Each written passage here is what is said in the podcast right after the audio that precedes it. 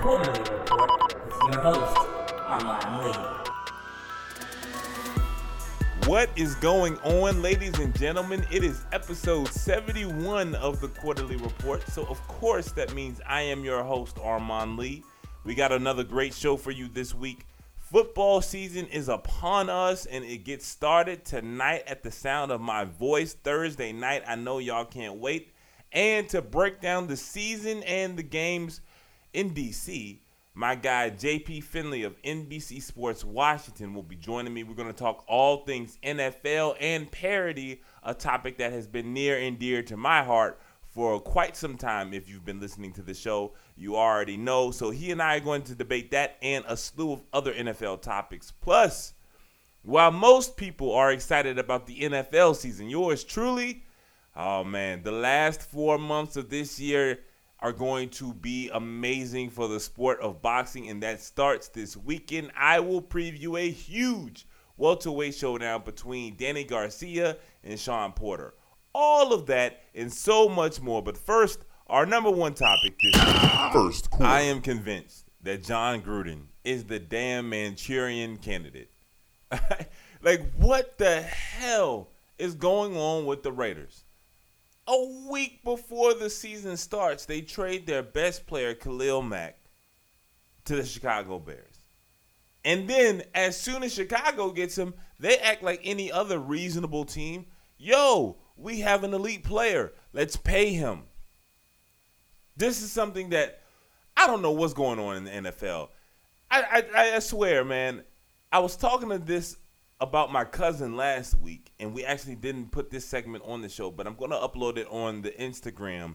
So make sure you follow my Instagram page, Quarter-Lee Report. We have all types of footage, a lot of wire stuff, and interview snippets that you guys can check out. But he and I, in this last week, we were talking about Odell Beckham. And the idea that teams wait to pay their elite stars, I don't get that. I didn't get it with Odell. I didn't get it with Aaron Donald. I damn sure don't get it with the Raiders trading him to the Bears. Like, why? Like, what's the logic behind that? Sure, they got two first round picks, even though they had to then give up a second round pick. Like, the whole deal is crazy. But you hope to draft a player like Khalil Mack. They did it. Like, they drafted the elite player. And then in his prime, they decide not to pay him. I don't know what their religion is. They need to wash their face. That just doesn't make any sense. Like get your get your mind right. Understand. Jon Gruden is the finesse king. Him and Joe Johnson. That may be a new segment that we're gonna start later down the road, right? Finesse king, right? Or queen. But Jon Gruden, he has flipped the game. He left the Raiders, and the Raiders turned into the dumpster fire that we have now known them to be for close to two decades since him leaving, since he left, right? He went to the perfect opportunity in Tampa. People forget the year, I want to say it was Dungy's last year, where the Bucs lost to the Rams in the NFC Championship game on a fluke Shaun King fumble. They then changed the fumble rule because of it, right? Because it was so fluke.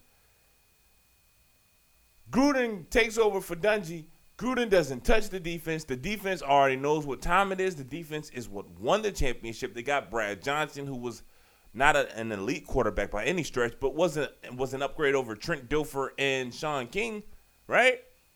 And then after the one Super Bowl in his first year, what did he do in Tampa? He turned that organization and ran it to the ground. Couldn't draft, alienated players, and then he was gone. Then he left, right? Wanted to draft the quarterback every year. Just couldn't get it done. Couldn't find the guy. And then he sat on a pile of millions of dollars at ESPN doing the Gruden quarterback camp, doing Monday Night Football, and he was great at it. He was great, Chucky. Everybody liked the intensity, him being crazy, calling Peyton Manning the sheriff, and all this other stuff. And then, for whatever, I mean, I'm not gonna say for whatever reason, the Raiders needed a rebrand, right? They're about to move to Vegas, get the biggest stars. You can get get a guy who has ties to the area and who's a big star, get some cachet, the whole nine. They bring back Jon Gruden. Oh my goodness. for a hundred million dollars for ten years, and the first thing he does is cut the punter. he cuts the punter, a damn good punter. Then he alienates the best player on the team. The best player on the team. I don't understand that logic. If y'all do, hit me up. Email me at quarterlyreport at gmail.com. Tweet at me, please. Quarterly show, Q U A R T E R L E E show. Because I need answers. I don't get it. Like, I look at how Green Bay handled Aaron Rodgers, and I'm like, that makes sense. Pay the player who's the best. Play, pay your best player. Set a tone. Understand, set a tone, set an example to all the players on your roster. When you play well, when you excel, and when you dominate and show yourself to be an elite player, we will take care of you. You don't have to worry about doing any of these silly games, not going to OTAs, holdouts, talking to the media. None of that. We, are grown ups. We are an adult organization. We have an elite player in Aaron Rodgers. He's going to be satisfied. The Giants going to wait all offseason to do something that we all knew they should do. Like their best player is Odell Beckham. Pay him.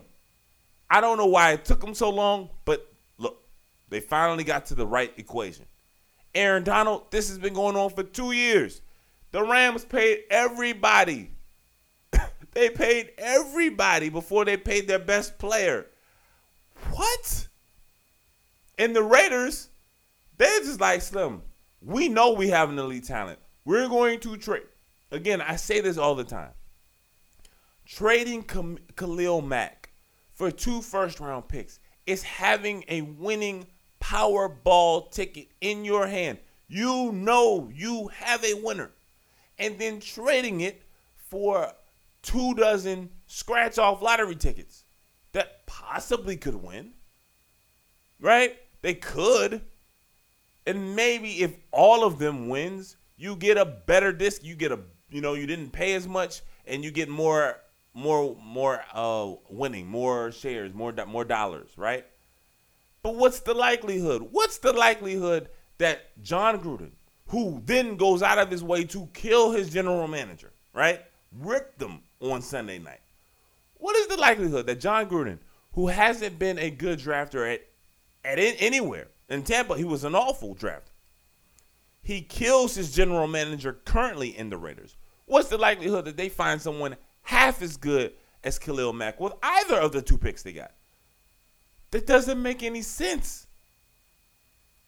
I'm literally I'm literally at a loss for words. And y'all Bammers keep telling me that anybody can win the Super Bowl. You want to know who's not going to win the Super Bowl? The damn Raiders. They're playing games. They're playing games other than football. Because unless I have mis- I'm mistaken, the best way to win football games is to have the best players right? I don't think the Patriots are going to trade Tom Brady. Just a hunch. I don't think the Jaguars are going to trade Jalen Ramsey. Just guessing, going out on a limb. Or the Broncos with Von Miller, right? You like to keep those players. The guys who are great, you like to keep them around. Especially when they're like, you are trading a leader in the organization and in the community who never gets in trouble. And on top of that, he's just entering his prime. hey man, I don't I don't know.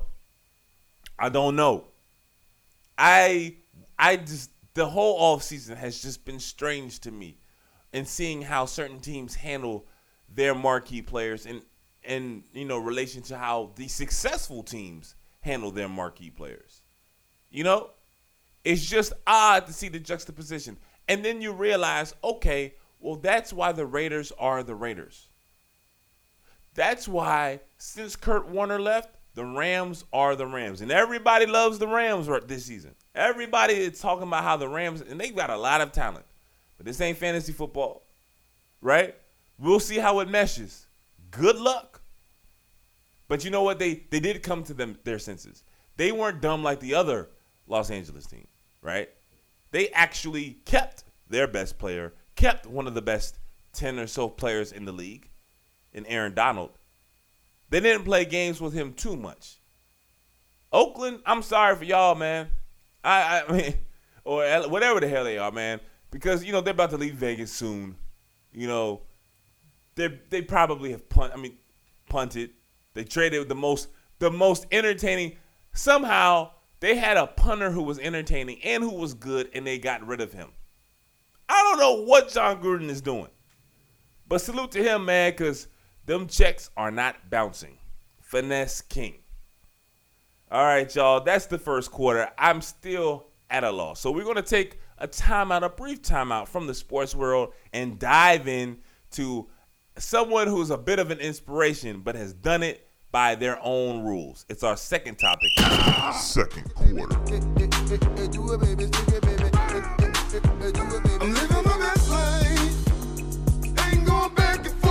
With you. I'm living my best life. Ain't going back and That's forth right. with you. We living our best life here on the Quarter-Lee Report. Now I ain't going back and forth with y'all. You feel me? For those of you who don't know, that's a song. It's kind of you know, it it has inspired me for a new segment. You know, and from time to time, I'm a shout out Bama's who you know living their best life, despite what everybody else thinks about them or past failures or whatnot. You know, Lil Duval, he got one on his hands with that one, and it's true. You know, sometimes you got to do you. No matter what everybody else says, no matter what you know expectations are or what supposedly is the you know the the the way you should handle things. And I gotta salute somebody who I have been a fan of for my entire adult life. Like I remember when I first bought Joe Budden's first CD. I don't even remember the name of that joint, but y'all know it was the joint with Pump It Up on it. And I was like, okay, clearly dude can rap, you know. And then I remember the Mood Music series, like them. I I love the first the first three specifically. I think number two was my favorite one, but you know, it's, it's been a while. But I remember just being like, "Yo, Joey can spit, Joey can go," but it just didn't pop off rapping the way a lot of people thought it should. And this is the thing: there was a point in time where it was cool to take shots at Joe Budden. Like Joe Budden was like, that was the butt of the joke. Like, no, that's just Joe Budden. And it ain't like he can't spit. Like everybody who's ever listened to Joey knows he can get at it. But for whatever reason, it just didn't pop off for him. So then he kind of flipped it. He was doing the slaughterhouse joint, and then he started doing the everyday struggle bit on Complex. And that was cool. You know what I mean? It was different. But even then, right, he had the vision to kind of get in the media. And Joey's been doing that for a minute. I've, I've seen Joey on First Take, debating Skip back in the day. You know what I'm saying? But you know, he he does the everyday struggle, and even then, even though you know it's a dope idea, even though you can see him branching out, it still was kind of like, oh, here go Joey going at Lil Yachty, here go Joey about to get in a fight with Migos or whatever, whatever, and it was still like, all right, Joey's dope. We know Joey can spit with Slaughterhouse, but still, eh, it ain't popping like that. Everyday struggle is dope, but eh, he's still kind of a clown, wh- wh- wh- whatever, whatever. Then the man left, left Complex, left money, left a successful internet show, like ahead of its time. And what did he do? He started doing his own podcast. Maybe he was doing it before the complex. I'm not sure the timetable, but I started paying attention to the Joe Budden podcast during his run at Everyday Struggle. And now, look, who's got the podcast game better than Joey right now? Who's living their best life better than Joey? Slim, what's more Joe Budden? Last Friday apparently is his birthday. And then Eminem drops like a sneaky album that no one knew was coming out. And during the album, M goes at Joe Budden. And everybody's like, yo, Joey, how you get this on your birthday? And old Joey probably, y'all remember, remember the back of the, like, 10 years ago and Joey and Game are going at each other and they dropping like five minute long disses at each other off the like the most silly thing. Like that's how that's the Joey that I'm familiar with, the rapper that the Joe Budden that I know, the Joey who Drake, all Drake did was say pump, pump, pump it up, and then Joey goes on a, a rampage like three years ago, rapping like five disses in like two weeks, was ready to do a whole album on dissing. That's the Joey that I'm familiar with. The Joey I see now on his birthday gets dissed by Eminem, and how did he handle it? He flipped the game. Not only did he not respond in a diss, he teased everyone because you couldn't get more clout, you couldn't get more juice than what M did for him.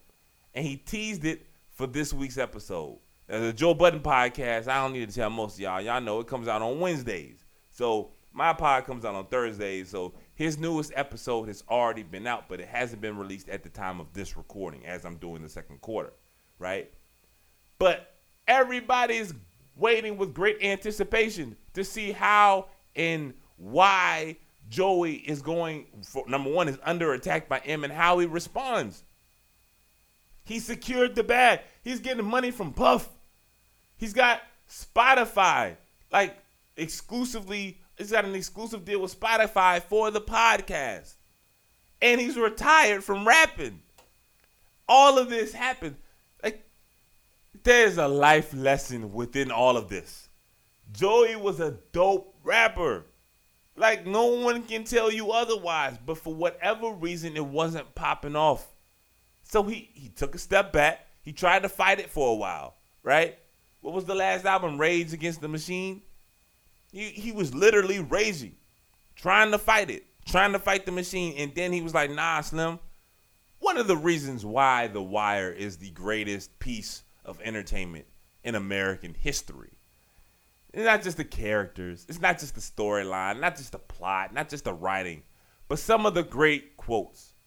And Marla Daniels had one of the greatest quotes in not just television history, but I think in American culture. Lieutenant Daniels, he was he was in he was in a spot, right?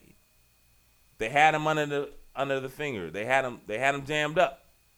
And he's talking to her and she was like he was telling her how the game was rigged and he, he and she told him eating dinner. You cannot lose the game if you do not play. Like off rip. How dope is that? You cannot lose if you are not playing. Joey peeped it. He got him a squad on Shady with him, and it just wasn't working. He went at G Unit before anybody was going at G Unit. The beef didn't work. Joe went at Jay Z on his first single. you feel me? Joe went at Jay. It wasn't, it didn't work. It just wasn't popping off. He's doing songs with Marques Houston. Y'all know everybody's heard the jokes about Joe Budden before. And they true. But you can't take away from the fact that he could spit. Joe was one of the better rappers in the early 2000s up until now, but it just wasn't popping. The game was rigged for Joy. And what did he do? He stopped playing. He made his own rules in his own game. And now look at him flourishing, living his best life. So, who better than Joe Budden the day after? I'm assuming this is going to be one of his best weeks for his podcast, right? He's just going to ride the wave that M gave him just off GP. You couldn't have asked for a better birthday present. So shout out to Joey, cause no bull, he's an inspiration to me. You know, before I started doing this pod, I was a producer. I, mean, I was like a full time producer. I still produce from time to time. Do get in where I can get in. You feel me? But nobody can tell me from a production from a producer standpoint that I didn't I didn't get at it. But while I was producing those last four years full times, I wasn't very happy. I got some acclaim, got some awards, boom boom. But then I fell off, like fell on hard times. And then I switched up, trying to live my best life. So no bull. Shout out to Joey for being an inspiration. For real. Not just because of the podcast game, which clearly he's an influencer, but just peeping like, yo, sometimes it's not going to work out the way you think it should or the way you have envisioned. And that's okay. But you always got to be ready to flip the game and always got to have your eyes and ears open. So, like Lil Duval and Snoop have been telling us all summer long, live your best life. Don't go back and forth with these. You understand? Shout out to Joe Budden. I don't know how it's going to play out between him and M, but I'm all ears. Cause this is now my age bracket, right? Joey's 38, M is in his 40s. I ain't got time to be following these little bammers anymore. I don't. I, I know what time it is. I know the rap that I like and I appreciate. And these bammers, you know, they got salt and pepper now. You know, M. You know, I don't know what's going on with M. That may be a quarter for another show, right? But right now, shout out to Joey, man, because he's living his best life. All right, y'all. Y'all heard the horn, so that means it's halftime, man. We moving and grooving this week on the Quarter-Lee Report. First off, again, thank you to each and every one of you all who listen, listen and download and subscribe each week. I appreciate you. Make sure you guys follow me not just on Apple iTunes, not just on uh, Apple Podcast, but on Stitcher. Download and subscribe to the show on Stitcher, or if you like Spotify, like we were just talking about with Joe Budden, I'm on Spotify too. Download, subscribe to the show. But for the majority of you all who are on Apple i or Apple Podcasts and iTunes, make sure you leave a review, rate and review review the show, five star review if you guys don't mind. Let me, let your friends, let the world know what you feel about the Quarter-Lee Report. In my opinion, my humble opinion, just the best sports podcast of all time. all right, y'all. So we are at halftime, and for this week, man it's time to give out some advice. There are a lot of people out there struggling. There are a lot of people out there hurting and making a fool out of themselves. So, because I am a man of the people, it's time to open up the call center. That's right. The Quarter-Lee Report hotline blink where we take some questions, comments, and concerns from the biggest names in sports, music, and entertainment and try to help them along the way. Check it out.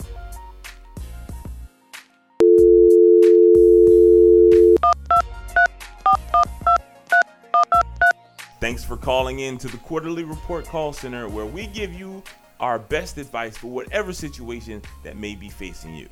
First caller, what's your name, where you're from, and what is your question this week? Hi, my name is Phil.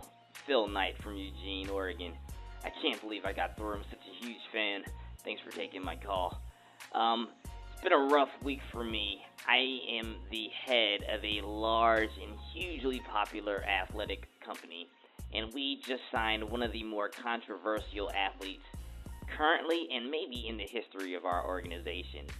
I've been seeing so many people burn products that they bought from Kohl's and Sears, products that we made for probably $5, but products that we sold for about $55 at your local Target or Payless.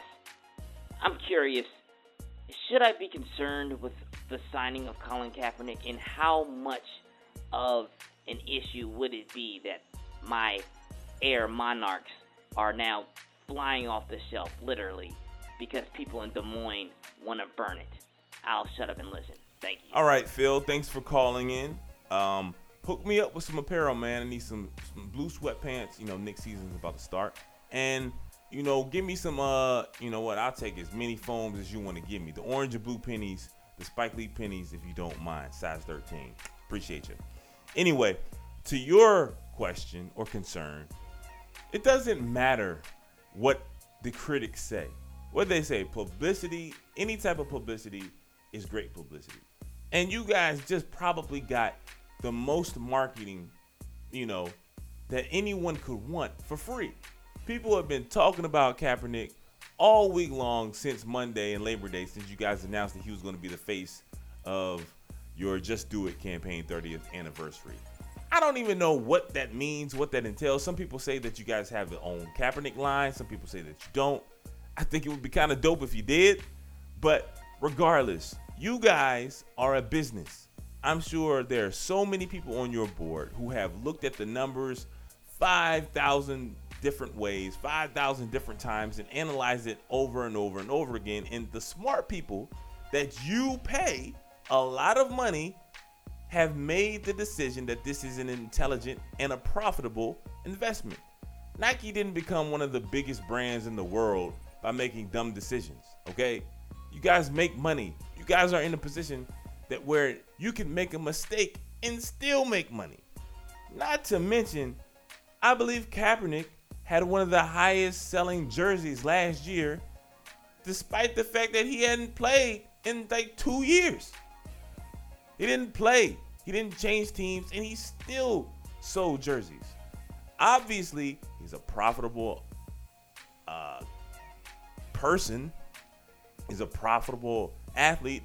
Otherwise, you guys wouldn't have made him the face, let alone signed him, let alone come out with it on Labor Day. you know what I mean? Nike, you guys have always kind of walked the line, and part of that is part of branding. You guys have branded yourself the cool, the edgy, right? The the the line that is for the youth. Over the last three or five years or so, Adidas has kind of taken that away from you. So what did you do? You you hit them with a death blow almost, right?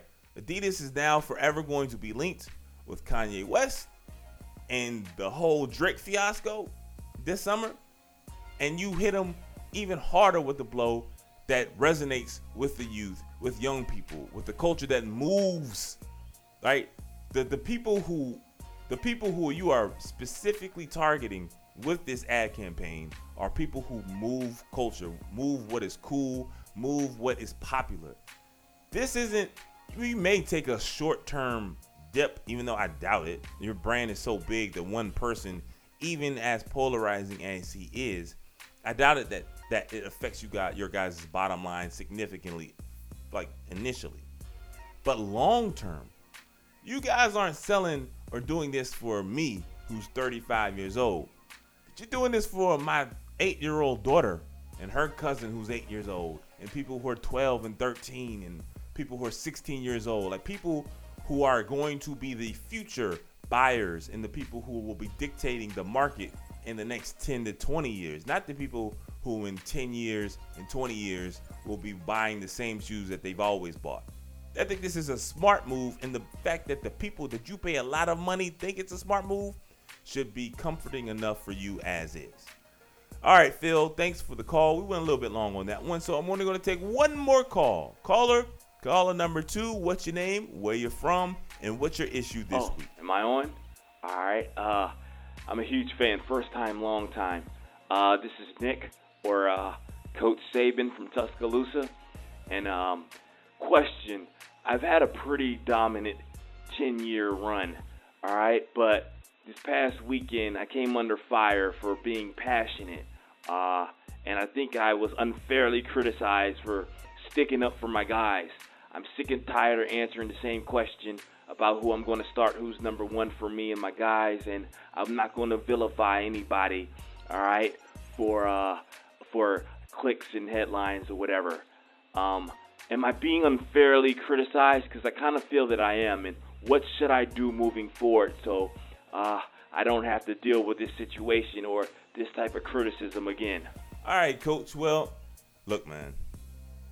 If I'm reading the tea leaves correctly, you kind of come off as a jerk, man. You kind of come off as an asshole. So, anytime you do something that's even remotely controversial or remotely provocative, people are going to take the opportunity to jump on you. Now, I actually saw your interview. I didn't really think of what you said was that incendiary, was that kind of off putting.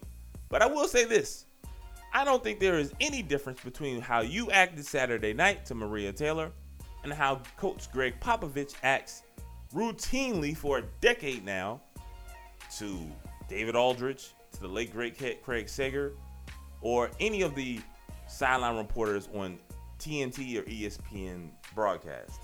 And I've got to say, man, I love Co- Coach Popovich. And while I'm not the biggest, I, I wouldn't say I'm not a fan of yours. I just don't know you that well. But I, even as someone who loves Craig Popovich, I was kind of taken aback by how big and how many people came after you Sunday morning, Saturday night to Sunday morning off of what you said people who never say anything about Gregg Popovich. And what you and Pop did are identical. Matter of fact, you know, we live in a world where Tom Brady can curse out a referee and scream at opponents and be disrespectful and to members of the media and it's all it's all kind of washed away because he's Tom Brady. He can say stuff. But if Cam Newton or someone along those lines does it, then it's always, well, what is Cam Newton or what is Matthew Stafford won to do what Tom Brady does. Tom Brady won so he can act a certain way. I completely disagree with that train of thought, that logic. I think that's lame and it speaks to people who make it. But if we're going to use that, right? The only people who are on your level, Coach Saban, are Coach Popovich and Coach Belichick, right? All three of those guys are super surly. All three of those guys have history of treating the member, members of the media. Um, I don't know if disrespectful is the way, but not always the most pleasant when dealing with members of the media. However, it seems you have gotten in one day, on one weekend, got more criticism for your act than Coach Pop or Coach Belichick has gotten all throughout their career. I don't know why that is. I don't know if that says something more about you or says something more about them or how we covered the media or the media in general. But I'm with you. I thought it was unfair. Um, but ultimately, what are you doing? Name a starter. Everybody knows your starter is Tua. Stop playing. Just name a starter. This this you're not you're not doing anyone any favors with this. All right? Make the move and go win yourself your 30th national championship, all right? Don't fight every battle. Every battle's not worth the fight. All right? Chill out. All right, guys, that's my time this week at the Quarter-Lee Report Call Center. As always, make sure you give us a call. Give us your questions or concerns about anything that your favorite sports athletes or entertainers are dealing with, and we'll be sure to answer it on the hotline. Am I the only one who is kind of taken aback by the reaction to Nick Saban? Like I said, I love Gregg Popovich. Don't don't get it twisted. I'm a huge Coach Popovich fan. But I'm sitting there Saturday night and mainly Sunday morning looking at the reaction, and there was floods of just takes. Oh my gosh, how can Nick Saban? First off, I don't think what he said was really that disrespectful. He didn't call her out her name. He wasn't like physically intimidating, putting his finger on his face. He just reacted in a surly manner in which he always does. But I couldn't. And don't get me wrong, he came across as an ass, but he always comes across as an ass. You know what I'm saying? I've seen maybe five interviews where Nick Saban was like, "Oh, that's cool." You know what I mean? Like, yeah, that's a cool guy. Like five. He's been in the national spotlight decades now. Michigan State. You know what I'm saying? In any event, I couldn't believe all the people. I mean, I, am not going to name anybody because again, a lot of the a lot of the people who, in my opinion, were being hypocrites are people I'm fans of. So I'm because I'm thinking to myself, man, Gregg Popovich has been doing the same thing, the same shtick for over a decade, right? Those in between quarter interviews that happen now, and they they started they they happened I guess in the early 2000s. I guess David Stern implemented them and every national broadcast actually they may be in even the local broadcast now that I think about it, but definitely all the national broadcasts. Um, a sideline reporter asks is after the first quarter and after the third quarter. They ask the head coach. They get like two questions usually, and they talk to him. And eh, like since they started, Gregg Popovich has gone out of his way to be a dick. Let's call it. You could like Gregg Popovich and still be like, yo, He's an asshole for doing it. And he does it all the time. So I'm thinking to myself Sunday morning, like, why are we getting such a reaction for what Nick Saban has done? When Gregg Popovich has routinely done the same thing, but has done it multiple times a season for over for close to 10 years, if not more. So I'm starting to think, well, is it because, you know, it's Maria Taylor and it looks kind of different when a man, an older man, does it to a woman? And then I think to myself, well, that can't be it, right? Because Popovich has done it to Doris Burke. He's done it to Lisa Salters, uh, Roz, Cassidy, uh, Allie LaForce. Like, the, you name it. There are plenty of women sideline reporters who, who've caught that heat from Gregg Popovich. So, I don't know. I have no idea why Saban got the heat that Popovich has kind of all it's like when people talk about how Gregg Popovich does it, they use it as a way to like as a charming, like, oh well, that's just pop being pop. Nick Saban doesn't. He's so unprofessional. How dare he? And da da da da. I guess, man. Like, what a, shout out to Maria Taylor. She handled it well. She was great during the interview, and then once the interview was over, you know, she was like, you know, just on to the next week. That's exactly how you should handle it. She did a, a fab. She asked a perfectly fair question, a question that everybody wanted to know the answer to. Like when you talk about Alabama, that's the only thing you think about. Why, like, who's the starter? Why hasn't Tua been named the permanent starter? Right? I mean, we see it. She asked the question that everybody wants to know.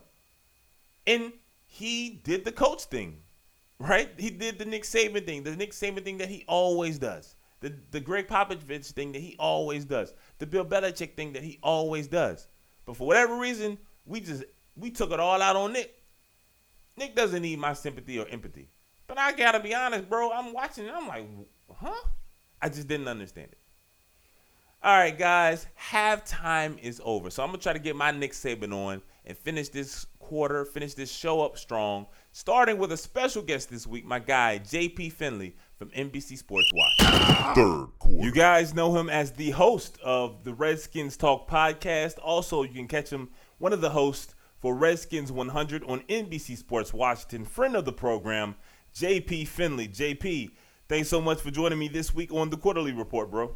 Dude, I'm happy to come on. I, I guess you know you're not going to lean on me for my NBA expertise, but you could call me for the wire sometime. That's all I'm going to say. okay, you know what? Duly noted, number one. And number two, I want to make sure I don't mischaracterize you as someone who bashes the NBA. I saw you tweet this out like a few months ago about how, you know, uh, the NBA uh, Twitter is like the NBA's playground. And we're going to get to an NBA versus NFL topic in a second. But I want to make sure that everyone understands that JP is a fan of the NBA. We have discussed NBA topics long, long year, many years ago. So I just want to make sure I don't mischaracterize you as an NBA basher because NBA Twitter uh, things get ugly. I, I, I totally, I, I watch and consume the product.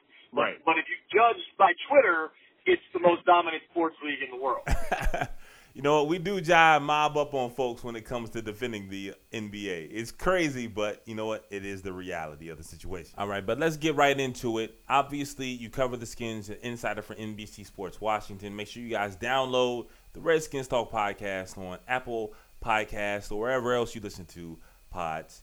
Um, you know, I feel I had Jinx on the show a few weeks ago, and we were talking about how it seems, or at least it feels, there's so much more optimism, there's so much more excitement for the start of the season locally than in recent years past. And we kind of came to the conclusion that it's because the the talking point, the the narrative of Kirk Cousins and whether or not he is a franchise quarterback and debating each win and loss based on how his play is. And this isn't an indictment on Kirk Cousins at all. I think he's a hell of a quarterback, much better than I initially thought he would be. But I just feel like that was an exhausting kind of talking point that I guess fans and even players just got tired of. But now that that's gone, there seems to be, I don't know, uh, optimism, whether it's excitement, uh, rejuvenated feeling amongst the burgundy and gold fan base. Um, I guess my question to you is number one, do you feel that excitement as you cover the team and you're interacting with fans, whether it's in the area or down in Virginia? And if so, why do you think that added excitement, that added uh, optimism is there? Um, I agree with you. I, I definitely think the vibe is more positive. A lot of it is just there aren't constant Kirk questions, there aren't constant contract questions. Right. You know who the quarterback's going to be, and then you know Kirk and Alex are very different people. Alex has handled things very differently. Like even you know what Kirk has said once he's been in Minnesota now about like he feels he has the license to lead and all this stuff. Like Alex is just a different dude. Like like he's not selling T-shirts. He doesn't have social media. Like Right. he's just coming in trying to be the quarterback. And, and I think players, I don't think they're blowing smoke. Players have talked about him glowingly as a leader. Now everything can change once if he goes out and has a bad game, right? Like everything Right. goes out the window as soon as he throws a bad pick or something. But right now, there, there definitely is a more positive vibe.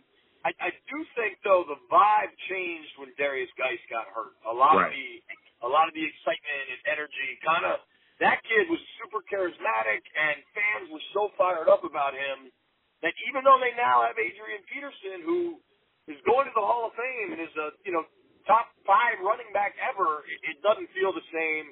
Um, so I, I think you know early August excitement was was high. I think right now, I think fans are almost expecting mediocrity. Um, that's just my hunch. I don't know. Once again, guys, I'm joined by JP Finlay this week. He is the host of the Redskins Talk podcast. Make sure you download, subscribe to that pod on Apple Podcast or wherever else you listen to podcasts. Also, make sure you follow him on Twitter. He's at JP Finlay NBCS. Um, so I agree with you that the Guice injury has kind of calmed the excitement down a bit. But then Adrian Peterson comes and he has he only plays in one preseason game, but everybody's all up in arms and everybody's super excited about that signing, right? So I guess my question, my next question to you is if I told you, because the NFC is wide open, if I told you that the Redskins did have a successful season, would you say that it's more likely because Alex Smith can carry over the successful season that he had last year in Kansas City, if he could carry that over to this season? Or would you say it's because, or more likely, because of Washington's defense living up to the hype? I think the biggest reason for optimism for the Skins, though, is an improved defense. I, I think adding Da'Ron Payne, getting John Allen healthy, the early returns on Tim Settle, Matt Ioannidis, like I, I think that's your that's why you should be optimistic about this Redskins team. Jay Gruden's offense is going to move the ball, right? No matter what. Even like even the year he had RG3, Colt, and Kirk as the starting quarterbacks, and they all were splitting time in 2014, they still moved the ball. Right. If you can, if you can get a better defensive effort, then things could be different. If the D line, I mean, these guys are very young and inexperienced, but if they can perform like we've seen flashes of, then you're looking at a group that changes games. I, I think I think Alex Smith is, is pretty comparable to Kirk Cousins. I think he's going to turn the ball over less, which Right. will help the Redskins. But like, I, I expect the Skins to move the ball offensively because they've always done that, even with no run game the last two years. So I, I think the defense was god awful. They were they were last in the league against the run. If- Right. If you can if you can if you can cut that in half and, and get to be a top half of the league against the run defense, that's a significant change. Once again, guys, I'm joined by JP Finlay. Make sure you follow him on Twitter. He's at JP Finlay NBCS. He is the host of the Redskins Talk podcast. So, all you football fans out there, you know, y'all know what time it is. The season's about to start. So, make sure you download, subscribe, and give five star reviews to the pod. Really fun pod. And the host of Redskins 100 Monday through Fridays on NBC Sports Washington. All right, so JP, earlier this summer, don't even know how it started, but you and I were on social media going back and forth about parity as it pertains to the NFL versus the NBA. And I don't know, I've been on this for a while now. I feel like the NFL sells parity or sells the idea of parity better than they sell sell alcohol. And they sell a lot of alcohol. right. There are 32 NFL teams. I feel like right now, September, wherever it is, whatever date it is that everyone's listening to this pod, if you went to 20 to 23 NFL cities, they feel, whether we think it's realistic or legitimate or not, but 20 to 23 NFL cities will come out and say, yo, we have a real chance at winning. When history tells us that you don't. There are probably eight teams at maximum. If there is, imagine this parity spectrum, and the NBA is at zero, right? The? NBA has no parity. The NBA has zero parity. Exactly. The NBA has zero parity. I will not disagree with you there. But on the spectrum of parity as it pertains to the major sports league, if the NBA is at zero, the NFL, they like to position themselves as a 10, like hockey or something. But they're not. In fact, I feel that the NFL is much closer in terms to parity of that of the NBA than they are to baseball or hockey. Do you agree with that? And if not, why? Uh, yes, you are wrong, and why is because the Eagles won the Super Bowl last year. Now, let me. I, I, I, a lot of your points is, I'm guessing, derived on the success of the Patriots, right? Like the the Patriots are as close to what the war. To me, I think your better example is college football and the Warriors in Alabama. And people want to talk about parity in college football; it just doesn't exist. Anyway, but the, the, the nature of the beast with football that it's one game where anything can happen compared to seven games once you get into the playoffs in the NBA eliminates the the dark horse winning game. I mean, dude, think about this. Of the final four teams last year in the NFC and the AFC, nobody would have had the Jaguars. Not a damn soul would have had the Right. Jaguars in the AFC title game. Nobody had nobody had the Eagles winning the Super Bowl, especially when Carson Wentz went down. Like those kinds of things do not happen in any other sport. Maybe hockey, but I don't know enough about hockey to tell you. Like if a Right. goaltender gets hot, who knows, right? But Right. I Well, mean, I the w- Jags in the Final Four and the Eagles winning the Super Bowl, like you don't have to go too far back to have an immediate example of. Okay, okay, you're right in that regard. However, I do think the Jaguars example that you use is, and I have a huge hot take, and I'm not going to waste anyone's time on this, but I think that is in more or less because people far outweigh or overvalue uh, the importance of the quarterback position in the NFL. But again, I'm not. That's another topic for another day and another time. Tell you what, I think that's a reasonable take, though. People forget that defense and run game wins can win a lot of games. Like everybody just wants to talk about fantasy stats, but like even the Seahawks when they were really good, Right. Russ was good, but Russ wasn't what he is now. That team just ran the ball and knocked your lights out on defense. defense, right? But but to to reel it back to the NBA versus NFL topic, right? Since the year 2000, there have been I think the Eagles made it 12 different Super Bowl champions since 2000, right? During that same time span, there have been seven different NBA champions. Now, obviously, 12 is greater than seven by a difference of five. But five is not that much difference between a, a league that has zero parity and a league that everyone acts that it's the it has is rich with parity. Not to mention, there are two more teams in the NFL, so the variance should be greater, right? But if that's if you consider that a small sample size, you go all the way back to 1990, right? Since 1990, there have been 16 different Super Bowl champions. During that same time span, it's been 11 NBA champions. So the difference of five still exists. What I'm saying is, isn't in just champions, dude. The difference is in everybody makes the playoffs in the NBA. Two thirds of the league make the playoffs. Yet you know, dude, every year in the NBA, if, I get to pick three teams, one of them's going to win it. I mean, who's the only real shocker was that Pistons Rasheed Wallace team, right? Like, I think Dallas, the Mavericks as well. I bet you would have probably picked the that. You know more than me, but like, would the Mavs not been one of three or four teams you picked that that year? Obviously, the Heat were, were the were the dominant pick, but I would think the Mavs with Dirk, that team was still pretty damn good. In the NFL, what's so different is the the, the teams making the playoffs turns over every year, and and there is a real feeling that if you can just get in, you can win the Super Bowl, and, and that is the difference to me when you talk about parity. Eh, but you know what? Let's say I do grant you that. Just look at the AFC, okay? For 18, about 18 seasons, almost 20 years now. If I told you that one of these three teams will make the Super Bowl, right? The Patriots, the Steelers, or whatever team Peyton Manning is playing for, I'd be almost 100% correct for close to two decades now. And that still remains true today. I think right as we speak right now, the Patriots are not only the favorites to come out of the AFC, they're the favorites to win the whole Super Bowl. But that, that's also the greatest dynasty in the history of the sport. I, think that is relevant to the conversation. It's the best coach and best quarterback ever. Okay, so if you are going to use the argument that, you know, the Patriots are an outlier, I think the reasonable people, that's fine, that's fair. But I then would counter with this. When was the last time Washington won a playoff game? When was the last time the Browns won a playoff game? The Bengals, the Bills, the Lions, the Dolphins, so forth and so on.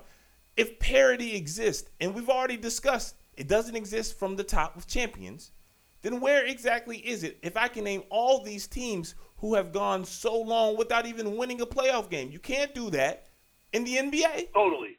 But the problem here's where I would push back. And you're right, dude. I think the Lions I think the lot of the teams you named, I think the Lions are the most recent to win one. I think Stafford won a playoff game. But here's here's where I think it's different is those teams, including the Skins, have been mediocre to bad over the last decade, whatever it is.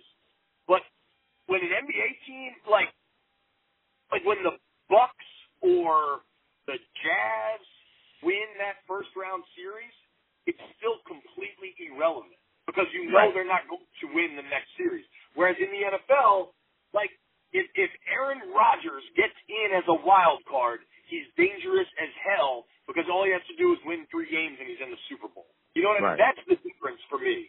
And like if you have one super hot defense, you know, like like the Vikings last year were, were a good team, but like Case Keenum was their quarterback. Like you picked early in the year, could Case Keenum get to a Super Bowl? Everybody Right. would like get the hell out of here. You know what Right. I mean? Like Right. there, that there's no emergence like that in the NBA where it's, and I would say there's no emergence like that even before what the Warriors are doing. Like wh- when you just had it, the biggest thing to me, the difference between the NBA and the NFL and what creates the parity disparity for for a really bad term is NBA is determined. The entire league is determined by probably the four best players in the league. Maybe you want to go top ten, whatever. Right. Right. But the NFL, unless you have a truly dynamic, elite Hall of Fame quarterback, Rodgers, Brees, Brady, I would say is that list right now. Right. Your roster through 40 players is more important. Like they just play so Absolutely. many more Absolutely. guys, and there's Right. so many more opportunities for for players to be really good or really bad in really important moments. You know what? I think that's a very good, very nice, clean way, nice little middle ground that we have found uh, to end the conversation. Although I still think you're wrong. Once again, guys, this has been my guy JP Finlay. Make sure you follow him on Twitter. He's at JP Finlay NBCS, the host of the Redskins Talk podcast, host of Redskins 100 on NBC Sports Washington. Obviously, you all we are all excited for the upcoming NFL season, so you're gonna make sure you follow JP for all your Redskins coverage. JP, man, I really appreciate you joining me this week on the Quarter-Lee Report, bro. Thanks, man. Great to catch up. That was a fun conversation. And just to be clear, I want to make sure I make this pro this point perfectly clear. I'm not saying that the NBA and the NFL are equals when it comes to parity. I w- am a huge NBA fan and will be the first person to tell you that there is zero parity in the NBA. We all know the four, maybe at most five teams who have a chance to winning a championship, right? The NFL has more. But what I'm saying is the difference, right? The variance between the two leagues when it comes to parity is not night and day. And that's how it's been positioned for so long, right? And I think, you know, I, I did an amazing job at presenting facts there. But shout out to my guy JP. That was that was a, a fun conversation, one of the more fun interviews that I've had on the show. NFL fans, chill out. I don't I don't I don't want to be attacked. I just don't have the energy, man. This is this is a time for happiness, right? The season is upon us. But it's also a time for happiness for those of us who are not necessarily NFL fans but a fan of another sport. That topic is how we end the show our fourth topic this week.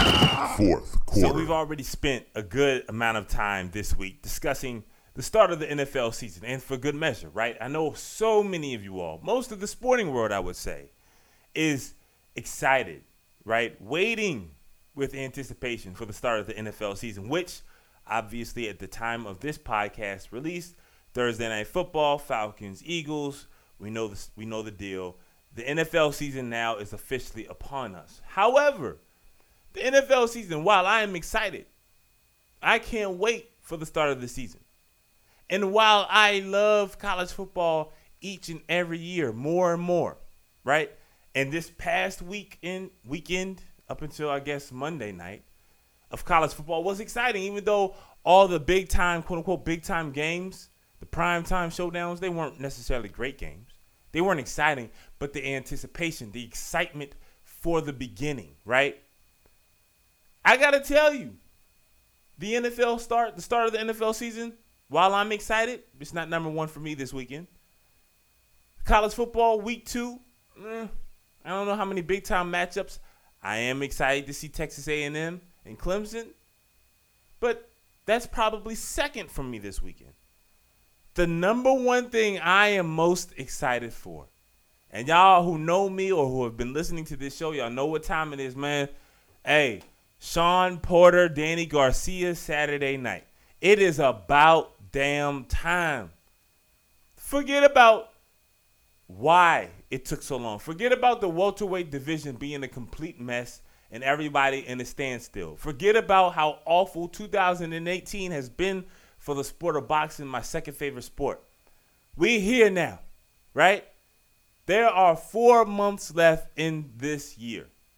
I've talked about it in the past a few weeks, a few, few weeks ago, excuse me, how 2017 was quite honestly one of the best years of boxing in my lifetime. Maybe like, I'm not trying to be hyperbolic. It was literally super fight, super fight, huge showdown, fight of the year candidate, fight of the year candidate, super fight, super like it just didn't stop. And all of that positive momentum has been stalled in 2018. But here we are this Saturday night with two of the best welterweights in the division fighting for belts that, you know, Keith Thurman, who was the welterweight champion, he had to vacate because of his injuries. And that that Keith Thurman's injuries, though those injuries have derailed and otherwise, I mean, heading into this year, if you told me the welterweight division would be in this much of a mess, I wouldn't have believed you. Right? The fact that Danny and, and Shawn are fighting now, like this fight should have already happened several times. Several times. And it's just been a logjam because, in my opinion, the best welterweight is Errol Spence Jr. But everybody talks about wanting to fight Spence when they have another fight lined up. We will see because Spence has the belt. In fact, Spence he has the belt of Kell Brook. Kell Brook, you guys don't remember, a few years ago beat the mess the mess out of Shawn Porter. Took his title. It's a good fight, hell of a fight. But, you know, Shawn, he he wasn't, you know, Shawn took the L that night. Spence not Spence made Kell quit. Broke his eye socket. Danny, Danny's a hell of a fighter. But Danny's had some questionable decisions in his past, and his win-loss record isn't perfect anymore. Right? We all remember the Matthysse fight. They both, Shawn and Danny, have both had really, really questionable, questionable may be the wrong term, but they've had very tough and close fights versus Keith Thurman. So that was one of the things, right? Shawn is like, hey, Keith, you and I, we need to run our fight back because I think I beat you. And he has a hell of a case. I thought Keith beat Shawn, but it was an entertaining fight. It was a close fight. Same thing with Danny.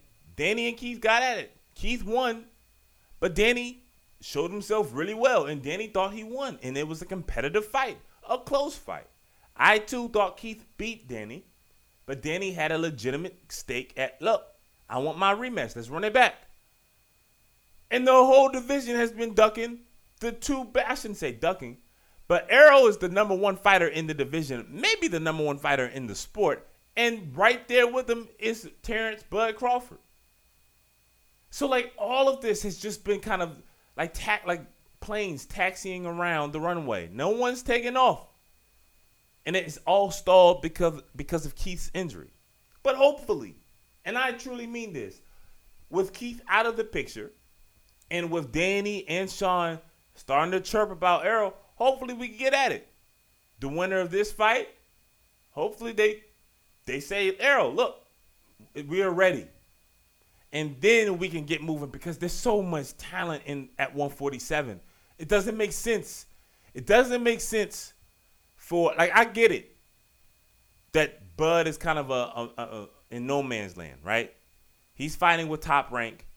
They're not really if, if Manny isn't going to fight you, right? There's no real names. There's no draw on that side of the aisle.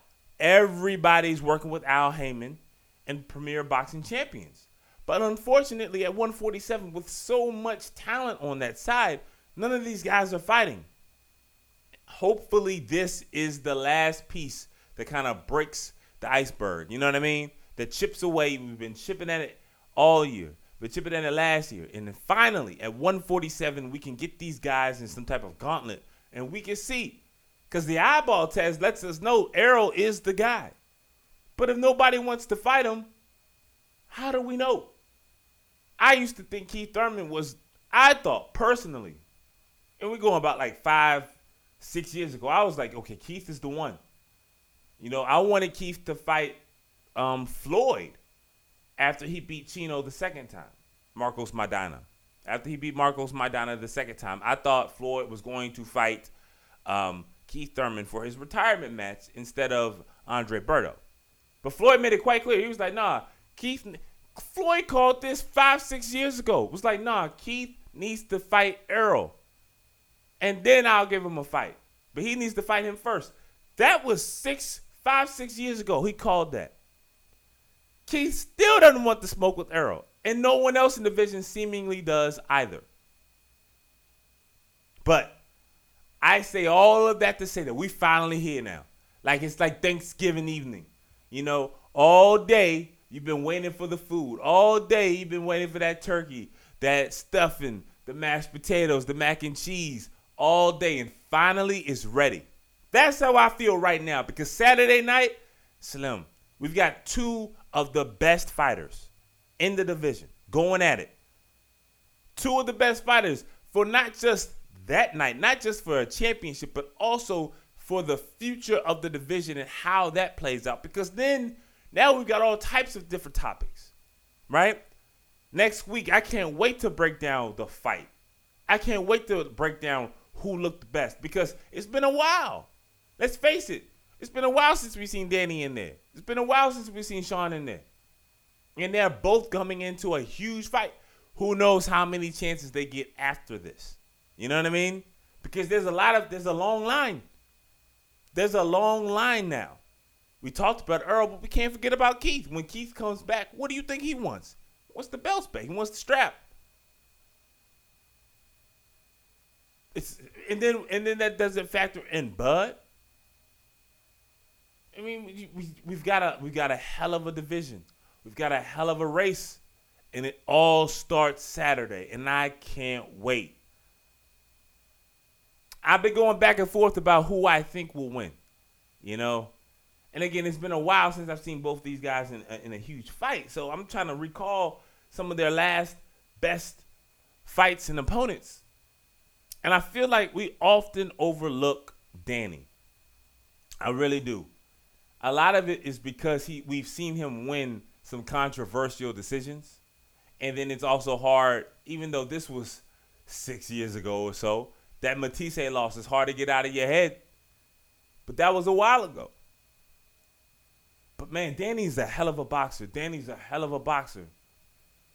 And he's the more skilled of the two. But when you when you watch a Shawn Porter fight, and for those of you who are not boxing fans, um, if you have the time, if you have the time Saturday night, man, check it out. Because Shawn is a bulldog. All his fights are the same. That he just goes out, he just doesn't stop. If you're looking for the most skilled boxing fight, don't turn it on. Don't watch. Cause it's not going it, it might be. But when you're gonna see a slugfest, you're gonna see grabbing, clinching, body shots. I mean, Shawn is a bulldog. You can beat him, but you're gonna earn that joint. And I don't know if Danny's skilled enough to keep that fight clean enough for him to win. Because man, I don't see Danny in a in an ugly muck fight, a muck fest with Shawn coming out victorious. I just don't see it. I could be wrong. I'm not sleeping on Danny because Danny is a hell of a fighter. And we've seen when Danny is in huge moments, like the Keith Thurman fight, Danny Danny positioned himself quite well versus Keith. And that, again, that was a contro- at the time a controversial decision. So I know Danny is going to show up for this fight, but I don't know if he has ah, the grit, the toughness to survive. Because man, when I say bulldog, when I say a pit bull, that's what Shawn is, man. You know what type of fight you are going to get when you see him in the ring. And that's exactly what I'm expecting Saturday night. So, for my prediction, ladies and gentlemen, drum roll please. I got Shawn Porter beating Danny Garcia via decision. I don't see a knockout, maybe a knockdown, maybe a knockdown. Cause Shawn, Shawn, Shawn throws the hammers, okay? And I don't know how Danny's chin is still. but I got Shawn winning via decision.